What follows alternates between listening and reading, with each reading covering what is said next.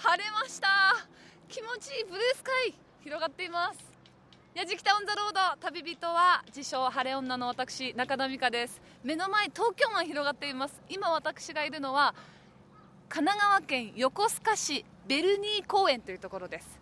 東京湾には潜水艦が見えています。軍艦もあります。なぜ私がここにいるかと申しますとそのフランスのミシュラン社が出しているミシュラングリーンガイドジャポンに新たにこの辺り周辺が掲載されたんですね。なぜかというと東京から近くて海があって手つかずの自然があるということが評価されたこととそれからフランスとのつながりも非常に深い。このベルニー公園今私がいるところも噴水があってフランス式の噴水ということなんですかと洋式の東屋があったりなんかして。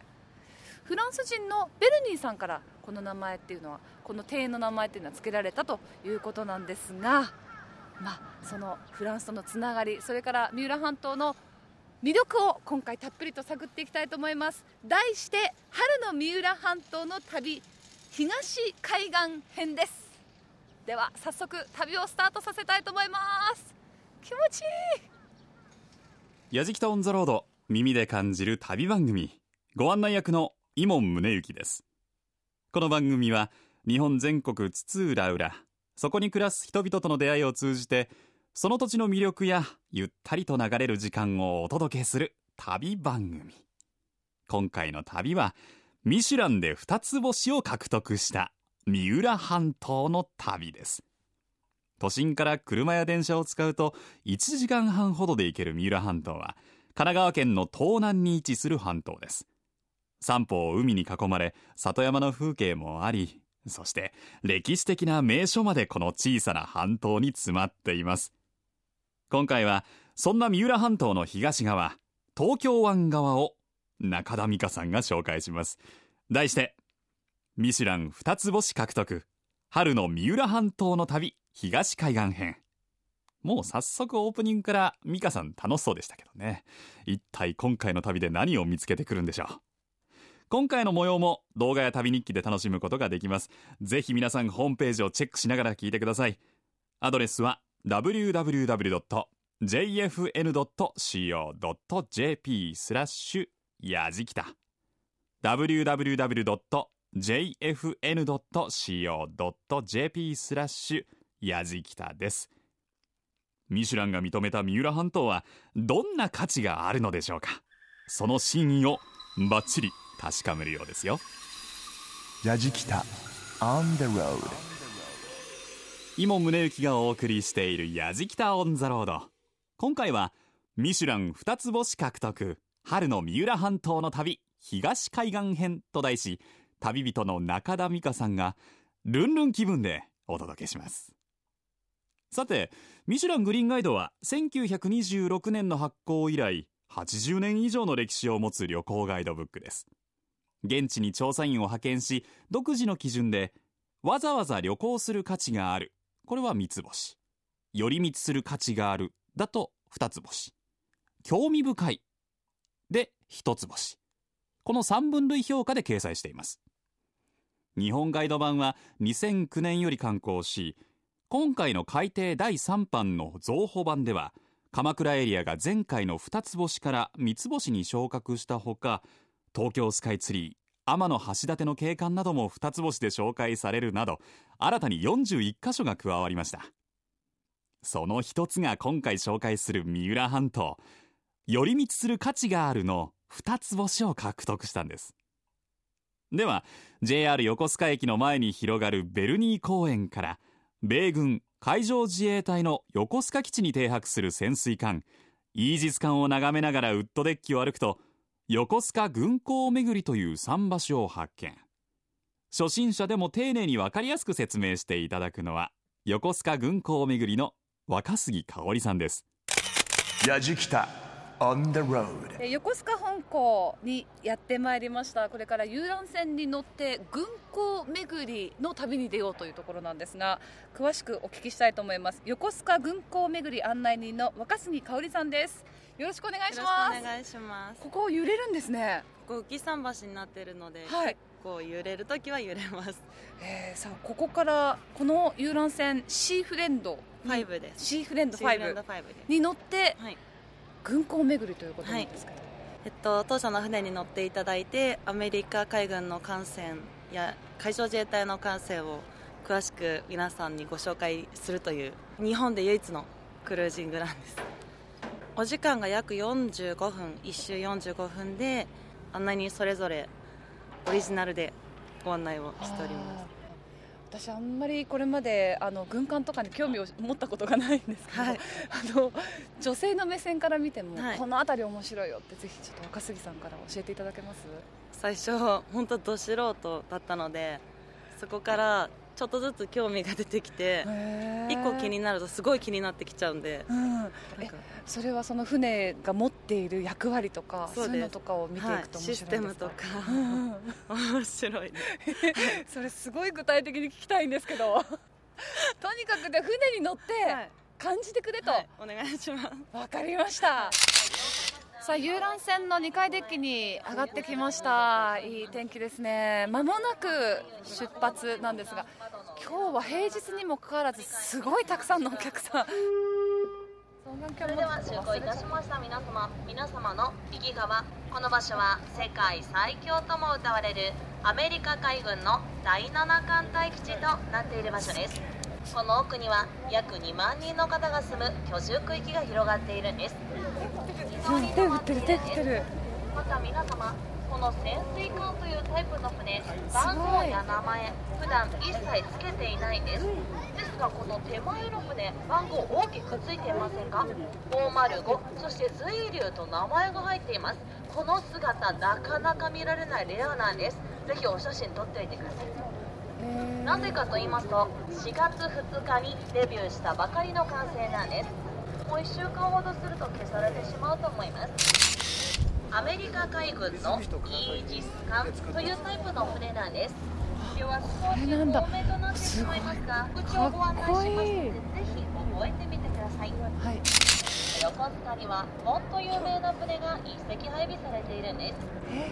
あちらの船アメリカ海軍が所有する原子力空母ジョージ・ワシントンという船になります。原子力風船？高さが違う。ラジキタ On the road この港の外出まして東京湾の外を出ましてお隣の港長良港へと船を向けていきます。海上自衛隊の艦船を主にご紹介させていただきます。船の船首頭の先に番号がついているんですこの番号2桁3桁4桁種類があります。実は桁数により仕事内容が大きく分かれているんです。まずへ2桁です海上自衛隊で2桁の番号をつけた船は1隻のみです。覚えやすいです。パーティー船迎賓館医療船です。そして3桁が一番多いんです。第一線で活動をする船海外派遣される船です。ほそして4桁4桁の船が支援試験調査をする船となっているんです。面白い。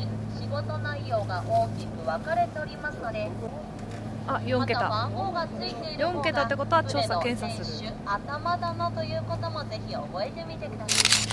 船前方岸壁に止まっている艦船です昨日の西グレーなんですね目立っちゃいけないですよねえすっごい面白いラジキタ On the road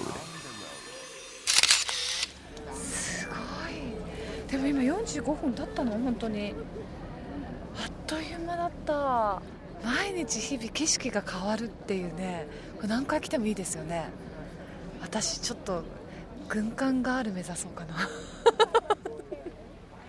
知りたくなりました。今日覚えたことは2桁と3桁と4桁で船の種類が違うとか。ちょっと今イージス艦が出てきたら分かるようになりました。一歩一歩軍艦ガールに近づいております。いや楽しかったミシュラン2つ星獲得。春の三浦半島の旅東海岸編と題してお送りしているやじきたオンザロード。今回の旅人中田美香さんがミシュランの調査員になりきって三浦半島チェック中ですけどね。面白いですよね。美香さんがだんだんこうテンションが上がってくる感じが伝わってくるんですけど子供たちの声も聞こえてましたからね。子供にとっても圧巻だろうな。目の前に大きな艦船が並んでる姿。あとあの後ろにいたお客さんの声も聞こえてきましたけれども結構詳しい方も多いんでしょうね。あれは三菱と川崎がさなんて声が聞こえてきたんでね。振られた番号で任務が違うんですね。これも僕知らなかったな。横須賀ならではの魅力かもしれませんけれども皆さん横須賀と聞いてイメージするものって他に何がありますか？スカジャン？ああ海軍カレーね。ありますよね。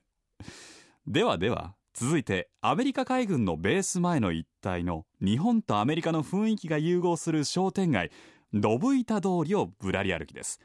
スカジャンのお店にも立ち寄るみたいですよ。やじきた on the road ここがドブ板通り。なぜドブ板なのか。かつてここドブ川が流れてたんですよね。でそのドブ川が、まあ、人が往来するようになったり鉄の板を海軍から提供してもらってそれで蓋をしたっていうことでドブ板通り。はためいてる旗の雰囲気もねドブ板ストリートって書いてあって浮世絵チックな着物姿の女性が描かれています。左右いろいろとお店がありますけどアンクルジョージって今この時間は閉まっていますけれどもバーですね。あそこから富士ドブ板ファッションおミリタリーファッションですね。看板がもうねブルーに白地の抜きで富士とアルファベットで書いてあるんですけどやっぱなんか雰囲気もねアメリカの看板ですよね。日本でこういう看板なかなか見ないかもしれない。アメリカの空軍のフィジカルトレーニングジャケットが売ってある。これ本物ですよね多分ね。すっごいしっかりしてて。スペシャルプライス4900円。へえあおお米軍放出品ってありますよ。ダッフルバッグもうすでにユーズドです。3800円。迷彩のグリーンなんですけど。えこ大きいね。これでもどうやって使うの？これ寝袋入りますよ多分。リュックもいろいろと飾られていて。US コットンダッフルバッグでしょ？基本的には軍のものを扱ってるんですね。宇崎竜童さんのレリーフだ。手形の。手を当てたくなるね。地面に横須賀出身の著名人のレリーフ手形のレリーフがこう彫られてる飾られてるわけですね。左右すごいな。雰囲気がもうアメリカですよね。カスタムプリント。プリントしてるくれるところとか。ローズコーポレーション。ローズ商会。ジッポライターとかを扱ってるんですね。アイリッシュパブね。あここでもう夜のドブ板はねすごいですよね。今ちょっと11時以降米軍の方出てこなくなったんで少し落ち着いたのかな。でも私学生の頃夜何度か遊びに来たことがありますけどもうこの商店街にたくさんのアメリカ軍の方とか日本の若い人たちがパーッとビール飲みながら酔っ払ってわーってそりゃもう大騒ぎですけどこの時間はすごく静かです。スナック。ポコスカ？え？スナック横須賀じゃなくてスナックポコスカって書いてある 面白いね。やじきた。On the road 横須賀といえばやっぱりスカジャンですよね。ちょっとスカジャンのお店にやってきました。ファースト紹介というお店ですお邪魔してみましょう。こんにちはお邪魔します。すいません失礼します。あすごい。ミシンで今実際に手で縫ってらっしゃるあ松坂さん、はいよろしくお願いいたします。はい、もうあの天井からずらーっとスカジャンが並んでいます。あのそもそもはい、横須賀といえばスカジャンですけど、ええ。それって横須賀のスカのジャケッあ、トだそれを取ってスカジャンスカジャンって言うんですね、手で実際に作る手作りのスカジャンと機械のスカジャンっていうのは違いますか、違いますね。うん、味がありますよねやっぱりでも手で。うちで作ってるタレントのなんかええ。作ってるんですよ。へえ。クレイジーケンさんとかね。はいはい。あ横山健さんもスカジャン大好きですもんね、えよく着てらっしゃいますもんね。そこにあえ。えのアルバムなんかあります？よ。おいくらぐらいなんですか？平均的に。だいたいねあの2万8000円から。2万8000円ぐらいから。はい、いっちゃってね。スカジャンスカジャンって言いますけど。米軍のお土産品だったんですよ昔は。は日本人は全然買わなかったですね昔は。スカジャンのイメージというとこうモコモコしていてで後ろのプリントは和柄っていうような浮世絵の絵のイメージが私の中にはあるんですが、大体がねあの、和紙取る理由が基本だったんですお客さんの層ってどんな方が主に買っていかれます、そうですね。若い人とかね。家族で作ったり。ね子供さんのも作るから。かわいいかも。ちょっと一着試着をあどうぞ。好きなの。させていただいていいですか？私スカジャンってずっとね実は憧れがあって。あそうですか、うん。すごいいつも買いたいなと思うんですけど値段見てうってうってなっちゃうんです。あれはどうですか？この赤いやつねかわいい。五重塔が描かれていて日本の地図が描かれているバックプリントのスカジャンです。ちょっと憧れの手で実際に作ったスカジャンを着ていますがどう？似合う？ちょっと嬉しいなこれ。これちなみにおいくらなんですか？これが2万円です。あこれ2万円なんだ。すごいよ。あったかいし軽いしね全部一目一にこうミシンで縫ってらっしゃるからすごく味もあるしすごい。着た瞬間なんかキャラクター変わりますねこれね。今宗行がお送りしています「やじきとオンザロード」ミシュラン二つ星獲得。春の三浦半島の旅東海岸編と題し今回の旅人中田美香さんがお届け中ですが美香さん学生の頃ドブ板通りでどんな夜を過ごしてたんですかね？気になっちゃうな。あのちなみに取材の中に出てきたドブ板通りの手形のレリーフ。これ横須賀出身じゃなくて横須賀に馴染みのある有名人のものだそうですね。でも思ったな。ドブ板通りにしてもスカジャンにしても上手にこう和洋折衷の文化が育まれてますよね。スカジャン。光沢のある生地と背中に入った大きな刺繍が特徴のジャンパーですがオリジナルデザインのスカジャンを製造販売している老舗ショップファースト紹介で美香さん実は本気で買おうかどうか迷ってたみたいです。どうしたんだろう結局な。まあ、戦後より現在まで横須賀でスカジャンを作り続けているショップも少なくなって職人がミシンで作り出す刺繍まさに芸術品なんですよね。松坂良一さんが一つ一つ丁寧に作るスカジャン特注品です。まさに世界に一着のオリジナルなんですね。うんお値段ちょっと高くてもいいかなって思っちゃうな。さあ三浦半島の旅。続いて日露戦争で活躍した戦艦三笠が保管されている三笠公園へ向かいます。坂の上の雲で話題となった戦艦三笠は明治37年の日露戦争において東郷大将が率いる連合艦隊旗艦として奮戦します。日本海海戦ではバルチック艦隊をほぼ全滅させたことでも有名です。その後ここ三笠公園内に記念館三笠として保存され公開されてるんですね。では三笠保存会の事務局長中塚久夫さんにご案内していただきましょう。やじきた on the road それではですね、あはいの三笠の大まかな歴史をご紹介したいと思います。はいこの船はですね、明治32年にあのイギリスで作られ始めまして、明治33年に浸水したんですね。はいで当時はあのこれだけ大きな船は日本では作れなかったんです。ですからあの明治時代の戦艦というのはほとんどがイギリスで一部フランスとイタリアで、まあ、作ってもらったんですけども明治38年にあの坂の上の雲で皆さんご存知だと思いますけども日本海海戦で、えーバルチック艦隊を撃破して、日露戦争を終わらすことがあできたということなんですよね。でだんだんと艦歴が古くなりますと、あの軍縮条約でもこの船は廃艦って決まったんですよ。でも日本人としてあの記念館として残したいということを、まあ、世界に訴えましたところそれが認められて記念館として残されたわけなんですよね、今ねこれから歩いていただくのはこの木はねチーク材で、はい。建造当時から使われているチーク材です。そのままの形で残ってますのでね。そしてですから東郷元帥も歩きましたし秋山猿之が歩きましたし今日はああなたが歩いてるはい。わけですから、歩かせてい。ただいてますがはそれではですねあのじゃあ統合長官が指揮を取られた一番上に上がりたいと思いますので、はい。あのここはね最上環境といいまして、はい。えー統合長官があのバルチック艦隊と戦った時にずっと指揮を取られた場所なんですね。で本来ならばですね長官が指揮を取られる安全な場所が下にあるんですけどもそこはあの視界があの全体が見えないからという形で、えー、最後までここで指揮を取られます。ここはね補助砲副砲といいまして5インチ砲の弾を撃つところを模したところなんですね。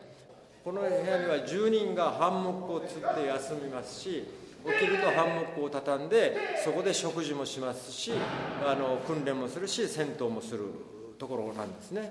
まさにこのそ決して広くないこの空間にたくさんの人がいてそうです。今声が聞こえてますが「撃て!」っていう音とともに温度とともにそうです。弾を撃ってたわけですね。弾を撃っていたわけですね。はい。でこの丸い穴はこれはマンホールみたいになってますけど。はい。これはですね石炭でこの船は今でいうデゴイチのようなレシプロで動いてましたので、はいはい、石炭を搭載する口だったんです。矢敷北 On the road. ざっと見せていただきました。ありがとうございます、はい、この船の功績っていうのを改めて、はい、日本の独立が危うい時にその日露戦争の日本海海戦において勝利を収めた。すなわち日本の独立を守った象徴としてこのように記念館として残ったわけですね、船自体としましてはあの本当に日露戦争に参加した船だということ本物の船だということ。そしてこれだけ122メーターのこういった戦艦が戦艦の形で残っているというのは世界でこれしかないということでしてね。で展示品とともにこの船自体を見ていただいて明治の人たちの素晴らしさを感じていただければ我々としては大変ありがたいと思っております。すぜひお越しくださいませ、はい、どうもありがとうございました、はい、矢敷北 On the road. Grooves and moves your day. 今宗行がお送りしています。矢敷北オンザロード今回のテーマはミシュラン二つ星獲得春の三浦半島の旅東海岸編です。旅人の中田美香さんが港横須賀を散策中ですけどなんか楽しそうですよね。軍港巡りドブ板通り戦艦三笠と巡って。少しお腹が空いてきたということでやはりここは海軍カレーですかね。人気の横須賀海軍カレーを出すお店数多くあるんですが矢敷田がチョイスしたのは横須賀海軍カレーの元祖と言われるお店。魚卵亭の横須賀海軍カレー館です。イギリス海軍より日本海軍に伝えられたレシピを忠実に作り上げたそのお味は？横須賀海軍カレー館の看板娘？大河原舞さんお願いします。矢敷田 On the road 横須賀海軍カレーの元祖と言われているお店魚卵亭の横須賀海軍カレー館にやってきました、えー大河原舞さんにお話をお伺いします。よろしくお願いします。お願いいたします。素敵ですねこのグランテンのレストラン。中が軍艦のイメージになっているそうですね船のイメージになっています。そもそもの海軍カレーの歴史というのを教えていただけますか、はい、明治41年にあの日本の海軍さんが質素な和食を食べていてで活気にかかる人がすごく多かったんですね。それでイギリスの海軍さんからカレーシチューを学んでご飯にとろみをつけてかけてカレーライスというものができるようになりました。当時はシチューとパンですね。パンを食べて、はい、それを日本風にアレンジして。ああなるほど。であの横須賀でこうやって市民の皆さんが一般にこう観光客の方でこれだけ話題になったっていうのはどういうきっかけなんですか？海軍さんがだんだんいろんな人に広めてだんだん人気が出てきて。ですね。この魚卵亭さんがとにかく横須賀海軍カレーの元祖と言われているというふうにお聞きしているんですがそれはどういった？横須賀市の方から町おこしであのおかみさんが依頼を受けてレシピ通りに作るようになりましたね通常のカレーと比較してその海軍カレーっていうのは何か違いがあるんですか？その海軍さんの、えー、海軍割烹術参考書というものがあるんですけどそちらにあのカレーのルーはカレー粉と小麦粉をいって作ること、うんうん、えー、じゃがいもと玉ねぎと人参を必ず入れること、うん、とあと牛乳とサラダをお出しすることになってますぱりもう栄養素がちゃんと考えられているわけですね、はい、海軍の方っていうのはもともと決まった曜日にカレーを食べていたというふうに聞いたことがあるんですけど、はい、毎週金曜日に船の中にいると曜日感覚がなくなってしまうのでそれで食べていました。うん。この魚卵亭さんならではのこだわりっていうあの他のお店ですとお店ごとにアレンジが加わってとても美味しいんですけれどもあの魚卵亭は忠実にレシピを守って作っています。ちょっとじゃあ楽しみになってまいりましたが。やじきた On the road これが噂の元祖横須賀海軍カレー。はい。あー通常のルーよりちょっと黄色みが強いような気が。そうですね、うん。あの他のはあの油が入るんですけれども、ええ。これフォンドボーというはい。牛肉で出汁を取ったわものになります美味しそう。しかも盛り付けがおしゃれ。これご飯の盛り方とか決まってるんですか？船みたいな形の。そうですよね。はい船みたいなご飯にカレーが乗っていてこれ何ですか？それフルーツチャツネですね。あチャツネなんだ、ご飯の上にちょんと乗っています。これ通常のなんか食べるルールとかありますか？大丈夫です。がっつりいただいちゃっていいですか、い、ただきますうん。おいしいうん。すごくあの手作りのルーの感じがしますよね、小麦粉でっておっしゃったのがすごくよくわかります、ああでも優しい味ですね。そうですね。あんまり香辛料を入れてないので。ねえ。今すごくこう刺激の強いカレーに慣れてるのでとっても優しいです。美味しいうん。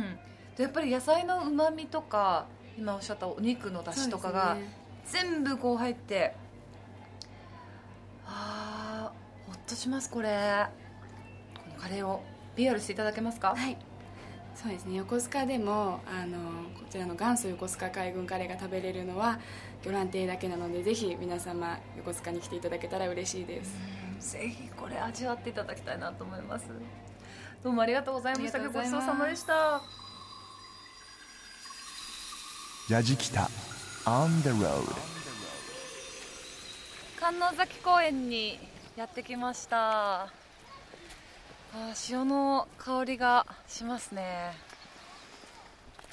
平日の夕方にもかかわらずこんだけ人がたくさんいるっていうのはねちょっと驚きですけど沖にはたくさんの船が浮かんでいます観音崎灯台まで登ってきました。ここの灯台の建築を指導した人フランソワ・レオンス・ベルニーさんという方で日本灯台のパイオニアだそうなんですがオープニングを収録したのベルニー公園のベルニーさんなんですよね。ここでつながった。さあ早速上がってみましょう。観音崎灯台の上まで登ってきました。いや綺麗ですね。目の前房総半島。それから左手を見ると横浜。その奥に東京があるんですけどスカイツリーがねはっきりと見えますね。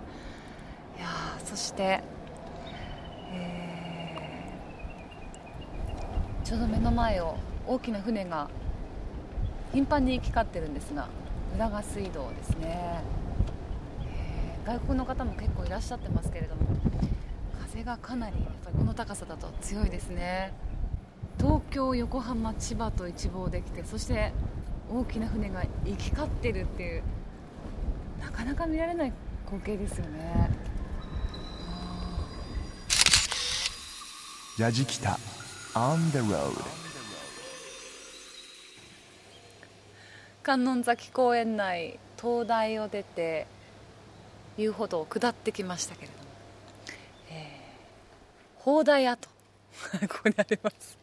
別に親父ギャグしても何でもないんですけど、ね、本当にあのこの砲台から眺めていても海が見渡せないぐらいに木がたくさん生えていて。私あのミシュランガイドになぜここが選ばれたかっていうと東京から程近くて手つかずの自然がまだたくさん残っているからっていうのが一つの理由だっていうのを見てえ横須賀ってだって都会だし緑なんか手つかずのなんて自然なんか残ってないじゃんと思ったんですけど手つかずの自然がまだこんなにたくさん残されてるんだと思って驚いています。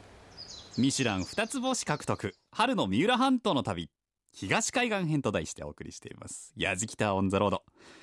ミシュラングリーンガイドジャポンで観音崎が観光地として一つ星を獲得しています。これは興味深いという一つ星。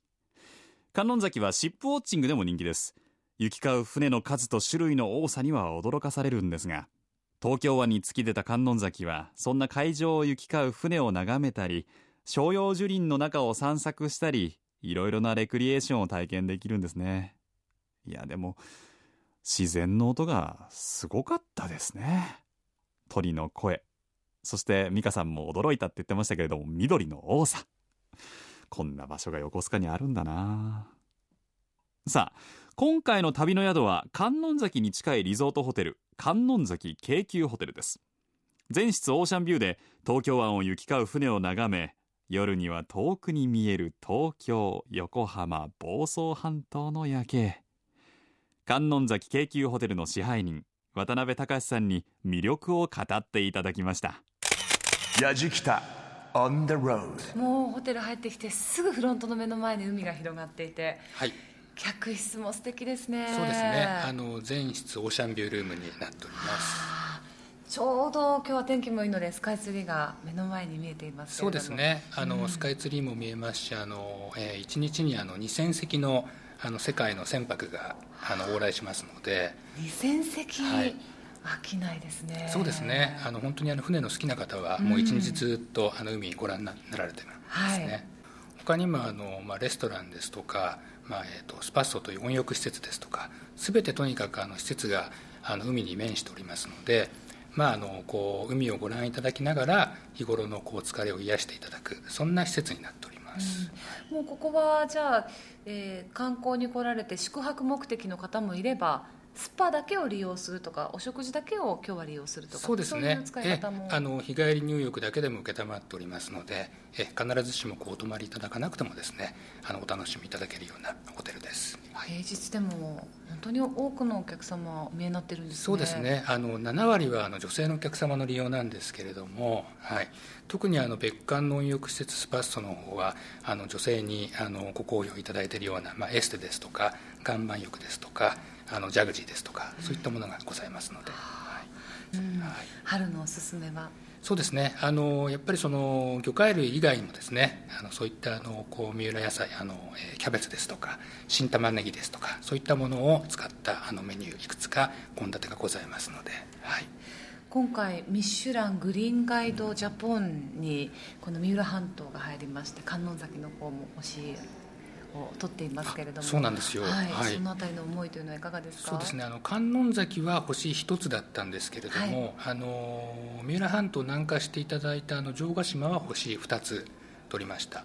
であの同じあの京急グループのホテル城ヶ島にもホテルがありまして、まあ、あの観音崎にも当ホテルがございまして非常にあの両ホテルともですねもう今回は本当にあの名誉なことででまたあの今年鎌倉がこう世界遺産に登録されればですねなおさらあの全国からお客様がいらっしゃっていただけるんじゃないかと、えー期待しております。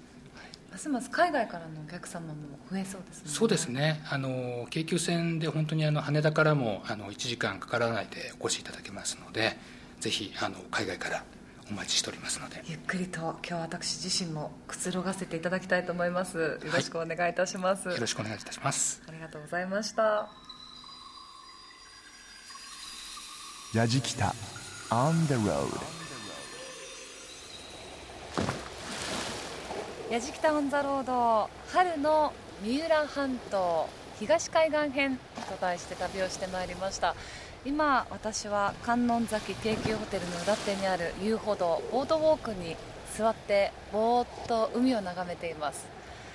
日が少しずつ暮れてきて青い海と地平線が少しずつね黄色ピンク色になってきました。えーここから眺める東京もこれからぐっと日が暮れてくると夜景に景色が様変わりしてくるわけですよね。これもまたいいですね。三浦半島って改めてあ海の街だなと思いましたどこを歩いていても海風を感じることができてふっと振り返ると手つかずの自然緑がある。なんとも魅力的ですよね。それからアメリカの街の雰囲気を味わうこともできますしあ軍港も楽しかった。また見に行きたい。そうだ軍艦ガールを目指すんだったなんてことを思い出しながら旅を振り返っています。東京から本当に電車に乗ってわずか1時間半ぐらいで、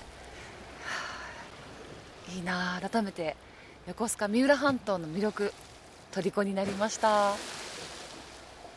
旅人は中田美香でした。ミシュラン二つ星獲得春の三浦半島の旅東海岸編をお送りしてきたやじきたオンザロード皆さんいかがだったでしょうか？ミシュラングリーンガイドジャポンこれ自然の豊かさってのは今日は音で伝わったと思いますけれどもね。最初にどんな価値があったんでしょうか？ここにはなんていうふうに僕も言いましたけれども。面白いなと思いますよ。本来なら軍艦って殺伐としてそうなものなんですけどね。でも歴史がちゃんとあるから船がある理由付けをしてくれますしね。だから歴史を知る楽しさもあるし何より周りの自然が全てを包み込んでくれますよね。横須賀行ってみたいな。海軍カレー食べたいしな。皆さんぜひあの旅の様子動画や旅日記でも楽しんでください。放送終了後ポッドキャストでも配信してますからね。そちらも合わせてチェックをどうぞ。アドレスは www.jfn.co.jp スラッシュやじきた www.jfn.co.jp スラッシュやじきたですやじきたオンザロード耳で感じる旅番組ご案内は伊門宗行でした。